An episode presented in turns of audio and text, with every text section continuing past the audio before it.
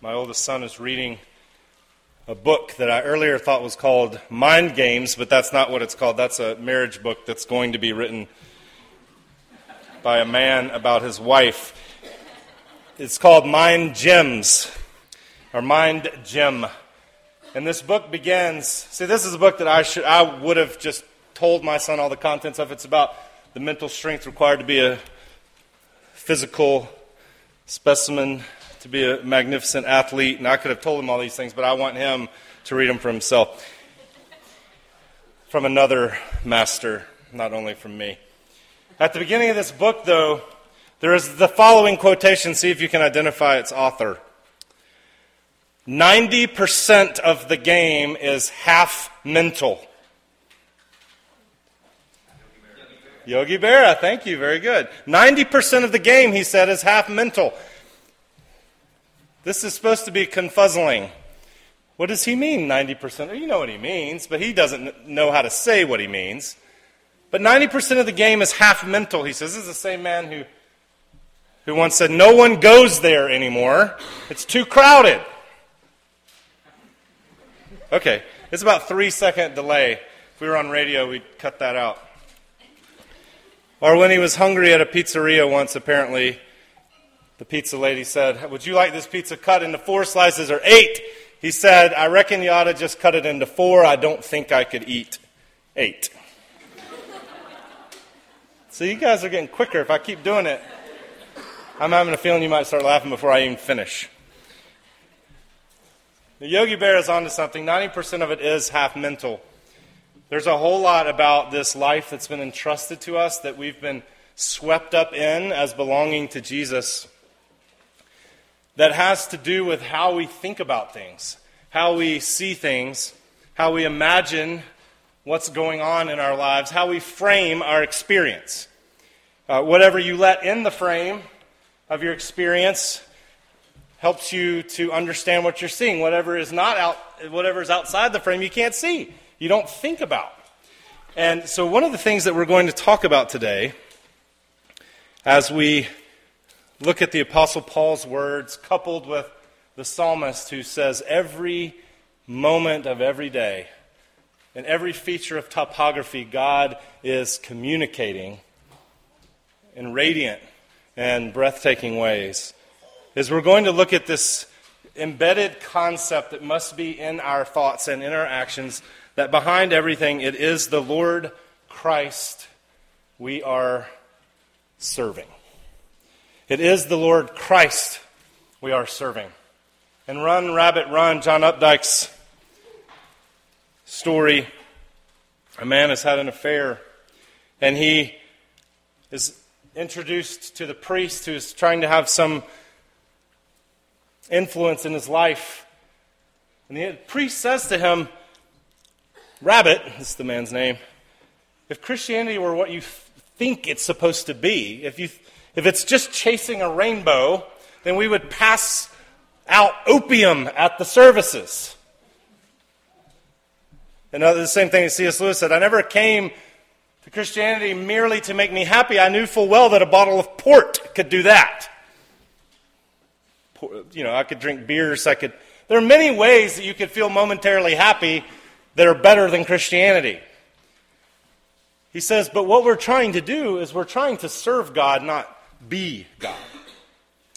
We're trying to serve God, not be God. And one of the things that we're going to be looking at is this idea that the Apostle Paul suggests that what has happened in this season of time where God has stepped into the world, born in this life of humiliation, in our skin, mingled his tears with ours,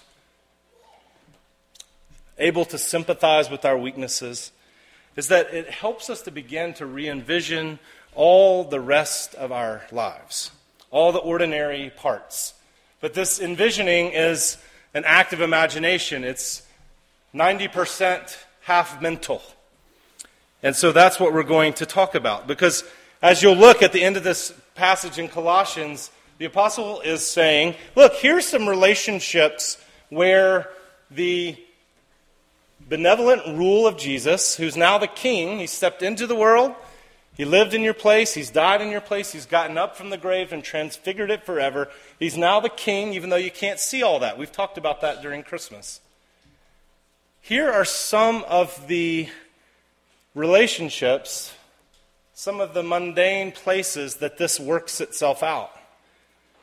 And what's a surprising feature always in the scriptures is is that the place where you're going to most likely and most fully serve Jesus is the same place that you receive your electric bill, or as people out here might say, your light bill. The same place upon which you, for which you pay property taxes. This address is where you're going to be following Jesus. It's not some other life. It's not some life that's not been given to you. It's not some life that will happen after what you're going through now is better, or after this relationship you're in now is better, or your job is better, or you're better. It's this one right now. So he talks to husbands and wives and children and fathers, slaves and masters, all the kinds of relationships where there's subordinates and people above them. These are the addresses. These are the places where we have to reframe, we have to learn to see in a new way that everything that we see is not all that there is, and behind it stands this Lord over all, whom we are serving. So we're going to think a little bit about revisioning our moments, or as Charles Taylor said, the sanctification of ordinary life. First thing to consider is this God doesn't hate ordinary things. That might seem obvious to you. God doesn't hate ordinary things. At the beginning, uh, uh, but right before what we read, the apostle says this And whatever you do, whether in word or deed, do it all in the name of the Lord Jesus, giving thanks to God the Father through him. Whatever you do, whether in word or deed, do it all in the name of the God the Father, giving thanks through his Son. Do you see what's happening here? The fact that he says, do everything in the name of Jesus. And then he says, in these relationships, in your work relationships, these are the addresses where you work this stuff out. It's meant to be a kind of bedazzler to the dreariness of your normal life. Do you know what a bedazzler is? It's meant to create a little sparkle. It's meant to reignite the mundane stuff that you've got to work through. Because here's something that can very easily happen to you. You can start to think that if I were really following Jesus, well, I'd be itinerant like he is. Or I surely wouldn't have to go to Aldi or the new Publix. Oh, Mark, have you been to them? Uh, let's not talk about that. And I wouldn't have to change diapers. It's hard to imagine Jesus doing that. A, a, real follower of Jesus having to take a shower or shave or fold a pair of socks or even find a pair of socks or, you know, a whole pair. Filing taxes and filling out expense reports and calling on a customer and listening to the radio and driving a tractor and going to soccer practice. These don't feel like the stuff of people who are trusting the God who is making all things new. But what the apostle would say, I think, is look, being a Christian doesn't mean that all of a sudden you don't do normal things anymore. It just means that you do all the normal things in a completely different way. You envision them in a whole different way. It's not all new things, it's all things in new ways. And it's a thing that we're constantly having to bring to mind. It's, we're constantly having to be trained for. It's why you're here this morning, whether you realize it or not. It's part of what happens in worship is that we get reformed so that we can go out into the world and see it with new eyes. So we can understand with new eyes that it is the Lord Christ that we're serving. Now, to get at this point, I mentioned a book title that I heard someone write about. I read someone write about. It went like this Did Jesus waste most of his life? That's the title of the book. Did Jesus waste most of his life? I think it's a rather compelling question. Because, as you know, Jesus was likely around 33 when he was crucified and resurrected. He had a public ministry for about tres años. Solamente tres. Three. Three years only. That means for 30 years, 10 years less than Leah's been alive. And me, I'm older than she is. I'm older than she is. I'm sorry. Dang you, Andy Jones. For 30 years, Jesus was wasting his life, or was he? For 30 years, he had to do things like listen to his mom and dad say, Jesus, it's time to go to bed. Get off of your iPad. And he had to decide, like, well, I like being on my iPad more than listening to you, or I'm going to listen to you. He had to decide these things. He had to be told to go wash up after supper. He had to eat the same thing a lot.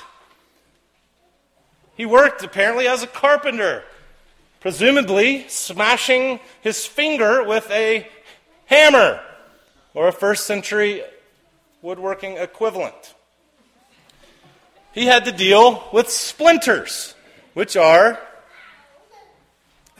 aggravating. Sweat in his eyes, sawdust in his face, customers who were not satisfied, the dreariness of having to wake up in the morning. Maybe you didn't sleep much that night before, and yet you still have got to go to work.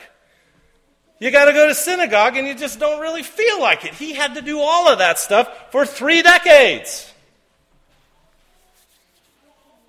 30 years. Was it all a waste? And see, what Christian theologians would say as we look at the scriptures and what the Apostle Paul would help us to see is no, no, no, no, no, it wasn't a waste. It's proof that God doesn't hate ordinary stuff. He made the world. He's teaching us how to rule over it and to bring lovely things out of it. And so these 30 years were necessary for Jesus to be able to save the world. He was, we're told in another place, learning obedience through what he suffered.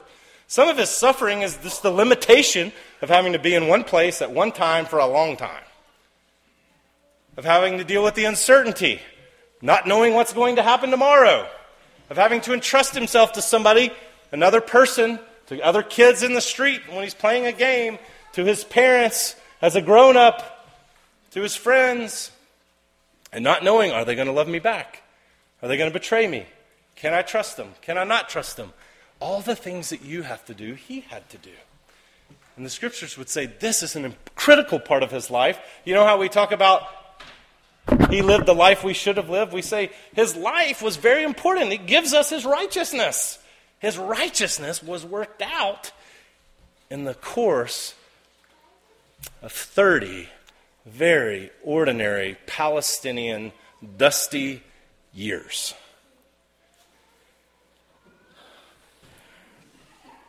You and I are daily participating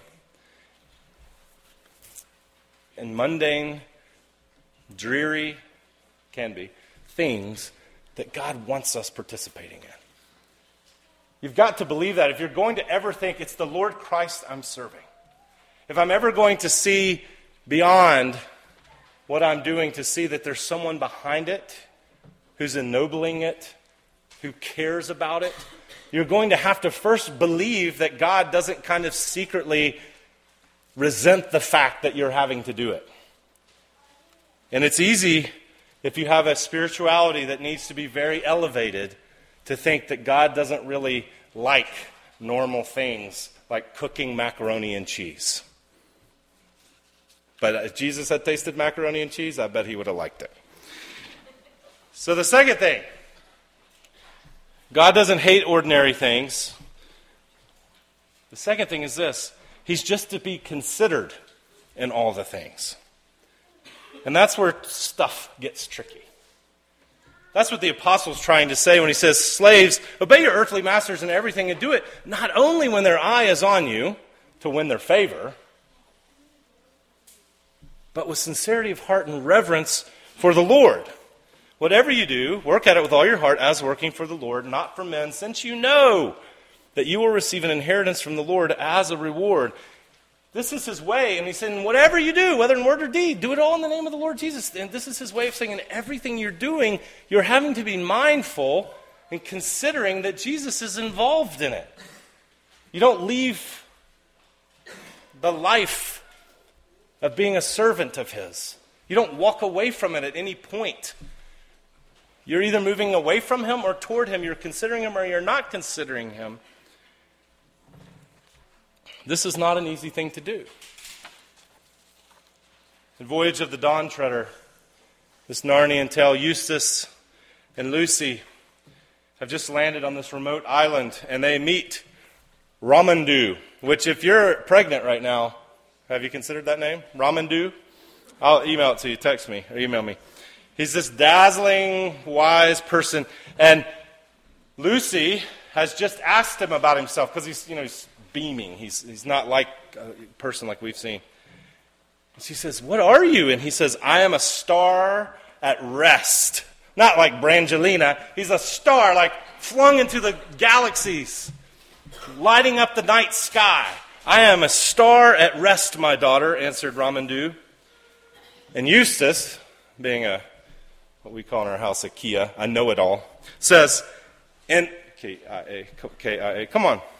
In our world, said Eustace, a star is a huge ball of flaming gas.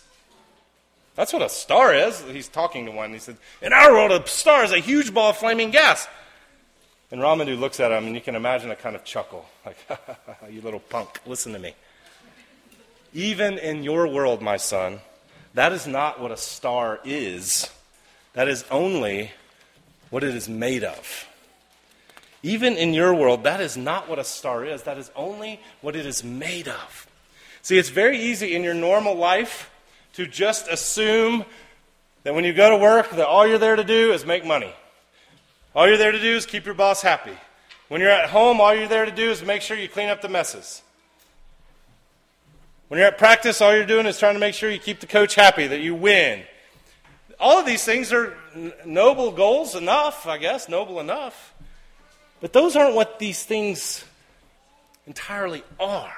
See, if you just look on the surface of things, if you just describe things by what they're made of, you're going to miss out on something the apostle's saying. He's saying if you just think about your normal work relationships as, well, I go there, he can command me to do what he wants when he's watching me, and I get a paycheck. Well, you're not understanding what your work is for or who it is for. You've understood what it's made of, you understood the mechanics of it. You apply for a job, he's got power because he's got the money, you do the thing he wants you to do, you get exchange. But that's not what the work is for. That's not who it's for.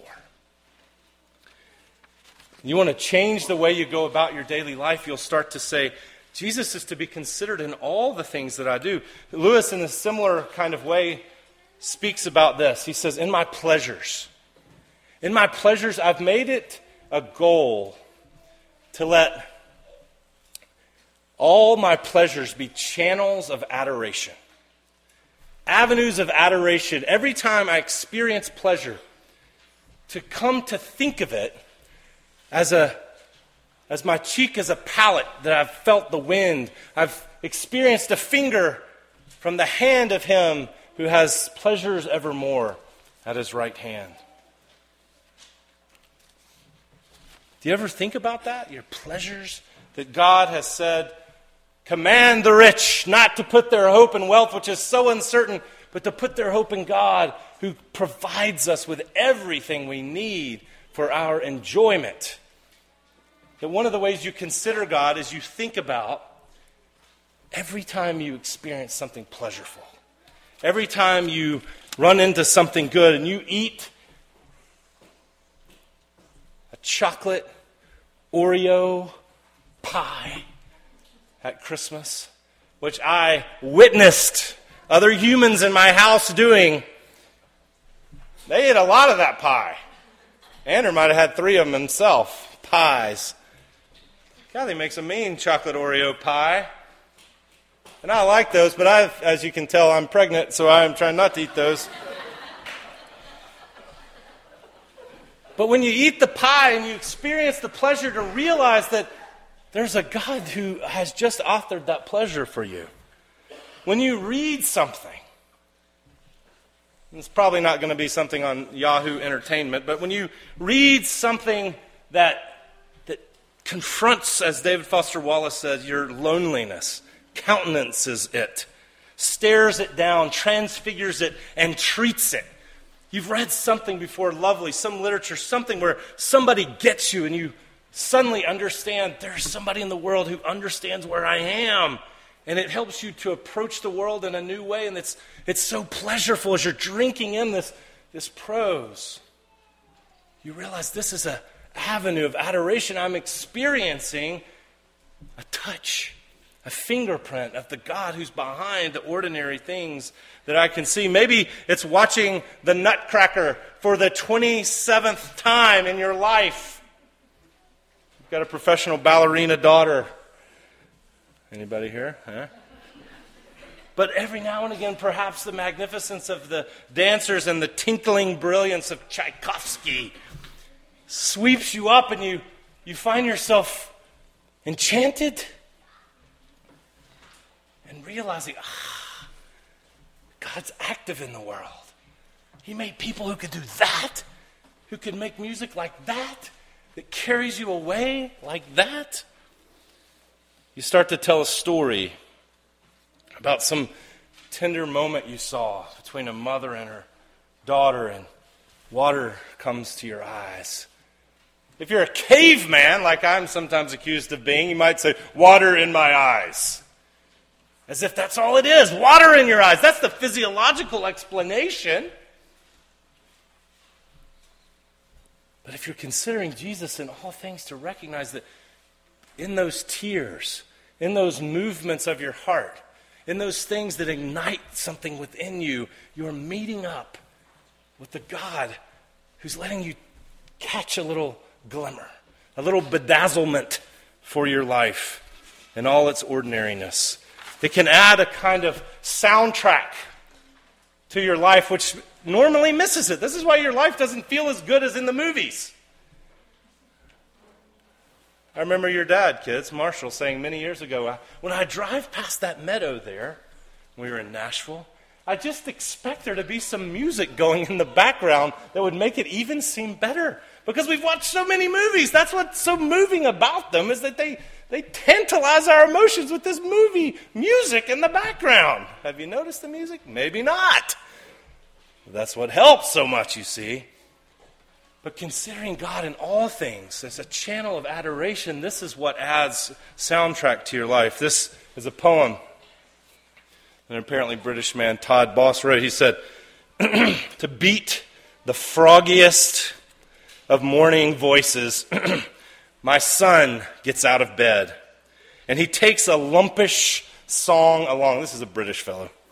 He takes a lumpish song along, a little lyric he learned in kindergarten about a boat. He's found it in the bog of his throat before his feet have hit the ground. And he follows its working, wonking melody down the hall and into the loo. That's the can, you see. Into the loo. Sounds much more pleasant, doesn't it? Into the loo.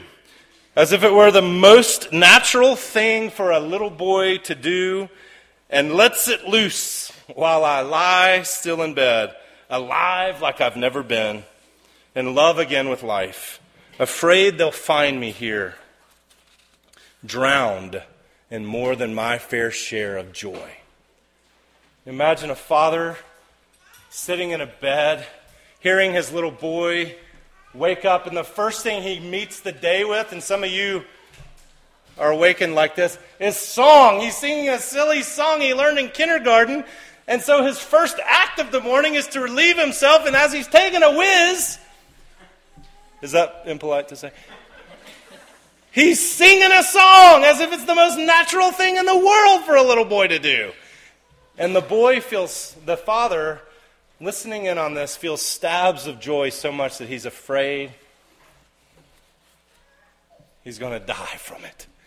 He's going to be drowned in the joy that's coming over. See, that's a very mundane pleasure, and it's a recognition of God being behind the scenes and all these little things for the attentive. He's just, he's to be considered in all things, day after day, night after night. There is no place where his voice is not heard for those who are looking.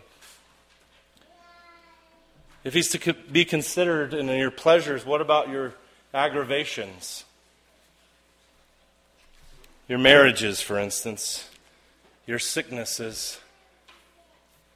To think somehow or another that Jesus is involved here. I think often of the Apostle Peter telling husbands and wives, Husbands, love your wives according to knowledge. Don't be harsh with them. I'm about to be electrocuted for something I've done.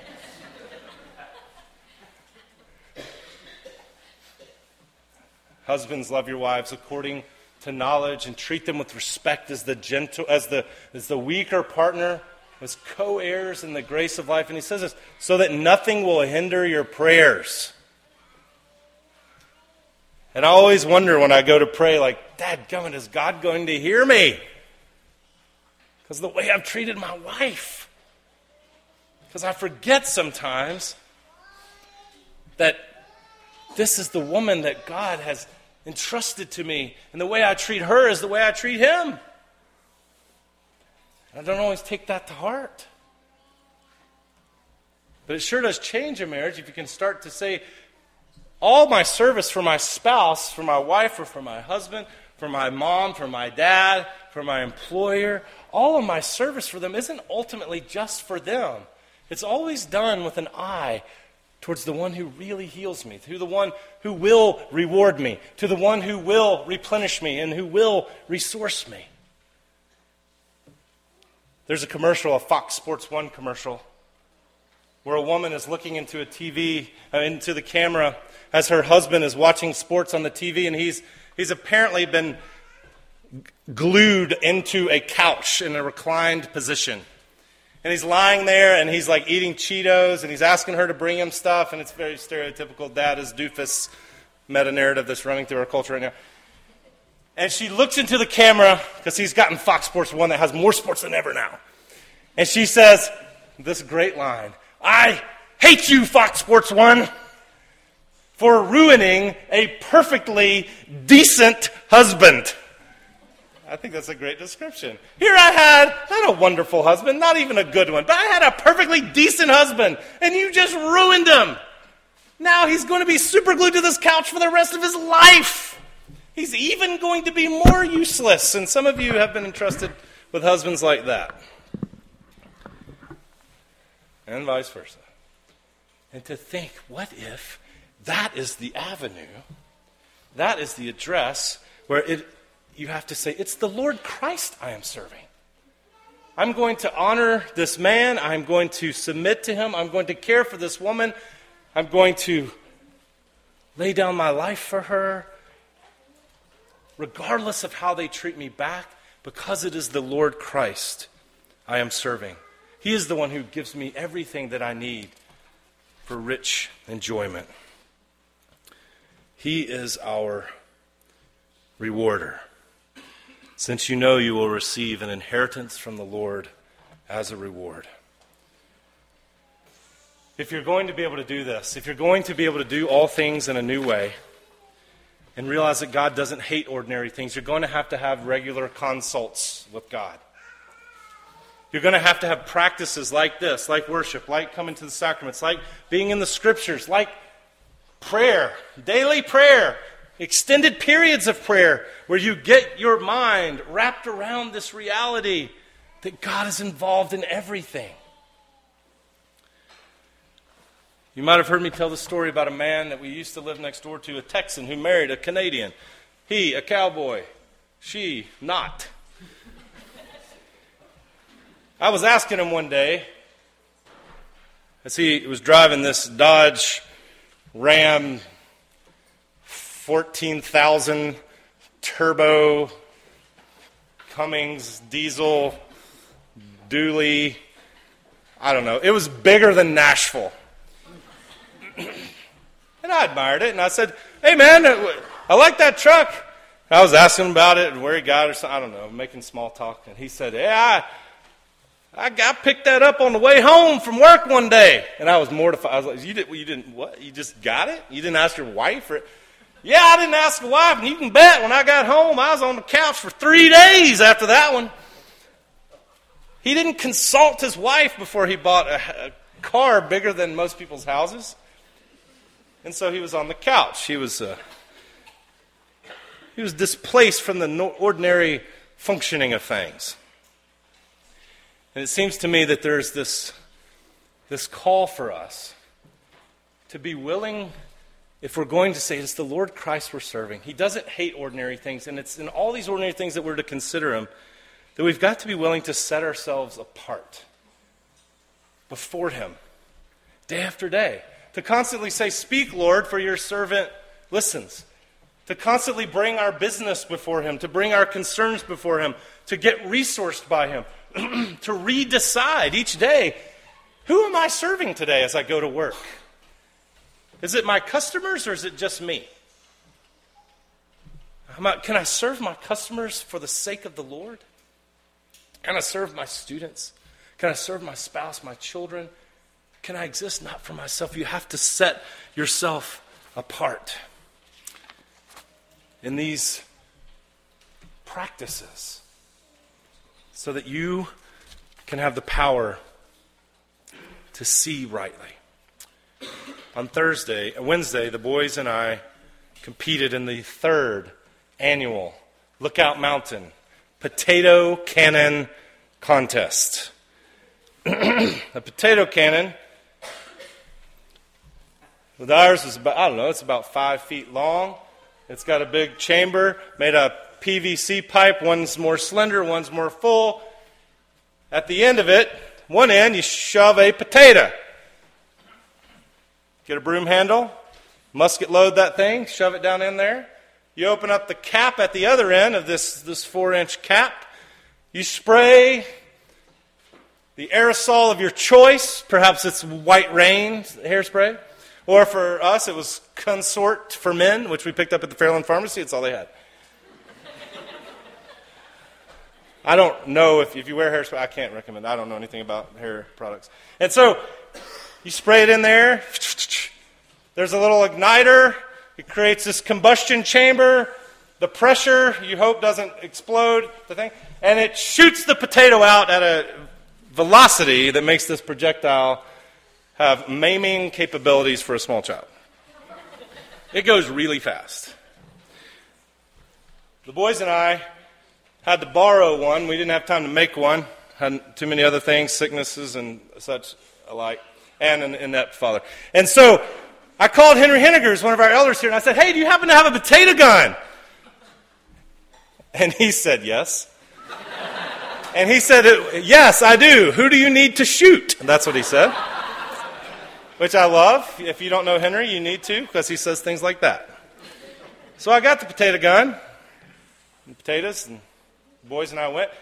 We didn't really have a chance to do much of practicing in any way. The first bit of the contest shot from about 20 yards to a target 20 yards, 50 yards, 70 yards, 90 yards. There's a hang time contest. First one's small ball, softball, you see, right up the middle. We got up, Shove that potato down in there. Kaylor's holding it. Anders got the aerosol. That's enough. Puts it in. I cap it. Take my position, get in a good athletic stance. I send that thing, and here's literally the sound it made.